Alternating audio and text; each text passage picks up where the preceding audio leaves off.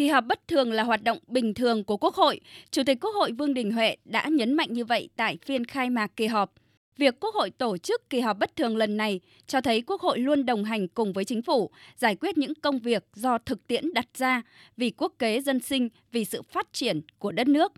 Theo Phó Tổng Thư ký Quốc hội Nguyễn Trường Giang, khi có những việc cần thiết, cấp bách, cần giải quyết sớm thì Quốc hội có thêm những kỳ họp bất thường. Điều này cũng thể hiện tính chủ động, linh hoạt, chuẩn bị từ sớm, từ xa của Quốc hội. Cái tính bất thường ở đây không phải không bình thường cả, mà hiến pháp quy định là mỗi một năm là Quốc hội họp hai lần bình thường, hai kỳ. Tại cái kỳ họp bất thường lần thứ hai này, theo đề nghị của các cơ quan thì Thường vụ Quốc hội quyết định triệu tập Quốc hội kỳ họp bất thường để xử lý những cái vấn đề mà cấp thiết đặt ra cần phải xử lý ngay.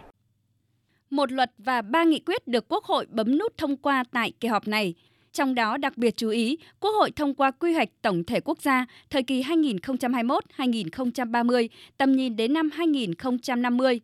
Lần đầu tiên quy hoạch tổng thể quốc gia được thực hiện theo luật quy hoạch là nhiệm vụ chính trị rất quan trọng, có ý nghĩa chiến lược cơ bản và lâu dài. Đây là cơ sở căn cứ để lập quy hoạch không gian biển quốc gia, quy hoạch sử dụng đất quốc gia, quy hoạch ngành quốc gia, quy hoạch vùng, quy hoạch tỉnh, quy hoạch đơn vị hành chính kinh tế đặc biệt, quy hoạch đô thị, quy hoạch nông thôn trên cả nước. Đáng chú ý, nghị quyết đặt mục tiêu GDP cả nước bình quân đạt khoảng 7% một năm giai đoạn 2021-2030. Đến năm 2030, GDP bình quân đầu người theo giá hiện hành khoảng 7.500 đô la Mỹ tổ chức không gian phát triển đất nước thành 6 vùng kinh tế xã hội, trong đó Hà Nội, thành phố Hồ Chí Minh, Đà Nẵng, Cần Thơ là 4 cực tăng trưởng. Là một quốc gia đất hẹp người đông, nhiều vùng miền núi khí hậu khác nhau, vì vậy quy hoạch lần này đặt ra yêu cầu đảm bảo kết hợp hài hòa giữa lợi ích của nhà nước, lợi ích của cộng đồng, tránh tình trạng phá vỡ quy hoạch hay điều chỉnh theo hướng có lợi cho nhà đầu tư. Đại biểu Hà Sĩ Đồng, đoàn Quảng Trị, đại biểu Lê Minh Nam, đoàn Hậu Giang, kỳ vọng. Nghị quyết về quy hoạch tổng thể quốc gia thời kỳ 21-30 và tầm nhìn đến 2050. Đây là một nghị quyết rất là quan trọng, vô cùng quan trọng, là một cái nghị quyết để dẫn dắt cả cái nền kinh tế phát triển đúng định hướng và đúng nghị quyết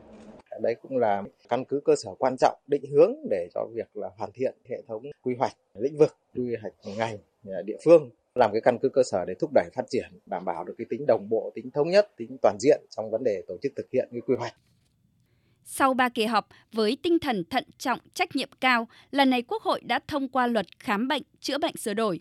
Mặc dù thảo luận ở tổ hay nghị trường vẫn còn ý kiến khác nhau, nhưng qua giải trình tiếp thu của các cơ quan cũng đã đi đến sự thống nhất, đồng thuận cao. Điểm đáng chú ý, luật quy định cơ sở khám bệnh chữa bệnh của nhà nước được nhà nước đảm bảo kinh phí để thực hiện chức năng, nhiệm vụ, quy định về xã hội hóa trong hoạt động khám bệnh chữa bệnh và quy định giá khám bệnh chữa bệnh theo hướng làm rõ các yếu tố cấu thành giá khám bệnh chữa bệnh. Có thể thấy, các quy định lần này mang tính chất nguyên tắc, nhưng trong điều kiện hiện nay, đây là phương án hợp lý, khả thi, được cân nhắc kỹ lưỡng. Yêu cầu đặt ra là chính phủ cần khẩn trương hoàn thiện việc ban hành các văn bản hướng dẫn chi tiết theo yêu cầu của luật để đảm bảo giải quyết được những vướng mắc trong lĩnh vực y tế. Đại biểu Lê Văn Cường đoàn Thanh Hóa, đại biểu Phạm Khánh Phong Lan đoàn thành phố Hồ Chí Minh phân tích. Phân cấp khám chữa bệnh thành ba cấp, trong đấy có cấp ban đầu, cấp cơ bản và cấp chuyên sâu. Đây là thay đổi lớn nhất của luật lần này để chúng ta dịch chuyển khám chữa bệnh, chăm sóc sức khỏe người dân dựa vào các bệnh viện sang chăm sóc sức khỏe cho người dân, dựa vào cái chăm sóc sức khỏe ban đầu. Cái việc này nó sẽ làm triệt tiêu các cái lãng phí trong cái hệ thống y tế. Trong cùng một đơn vị khám chữa bệnh nhưng lại có cả hai loại giá, giá dịch vụ và giá bảo hiểm y tế. Và sau đó chúng ta cứ đòi hỏi phải quản lý như thế nào để cho hai cái dịch vụ này một cái giá cao hơn một cái giá thấp hơn nhưng mà lại đòi chất lượng nó y hệt nhau thì tôi thấy tất cả những cái chuyện đó là phi logic. Chính sự thận trọng trách nhiệm, Quốc hội cho phép tiếp tục thực hiện chính sách trong phòng chống dịch COVID-19 đến hết ngày 31 tháng 12 năm 2023, gồm các chi phí phục vụ công tác phòng chống dịch COVID-19, đặc biệt chế độ chính sách đối với người được điều động, huy động tham gia phòng chống dịch được thực hiện trước ngày 31 tháng 12 năm 2023, đảm bảo xác định được đúng người, đúng việc, đúng đối tượng, không bỏ sót đối tượng, nhưng cũng không để tình trạng lạm dụng, gian lận dẫn đến thiệt hại, thất thoát ngân sách. Tại kỳ họp này, Quốc hội đã quyết định cho thôi làm nhiệm vụ đại biểu Quốc hội đối với ông Phạm Bình Minh và ông Lê Minh Chuẩn, đồng thời phê chuẩn miễn nhiệm chức danh Phó Thủ tướng với các ông Phạm Bình Minh, Vũ Đức Đam. Thực hiện phê chuẩn bổ nhiệm chức danh Phó Thủ tướng với các ông Trần Hồng Hà, Trần Lưu Quang. Các quy trình đều được thực hiện theo đúng quy định của pháp luật, được các cơ quan thẩm quyền xem xét, cân nhắc thận trọng.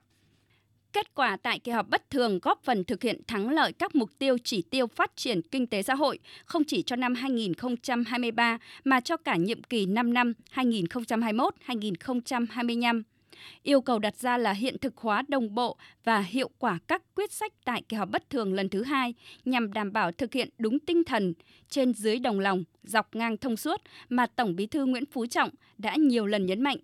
quán triệt và thực hiện nghiêm túc tinh thần này để tổ chức thực hiện đồng bộ, hiệu quả các quyết sách của Quốc hội tại kỳ họp để các quyết sách nhanh chóng đi vào cuộc sống, trở thành động lực cho sự phát triển đất nước.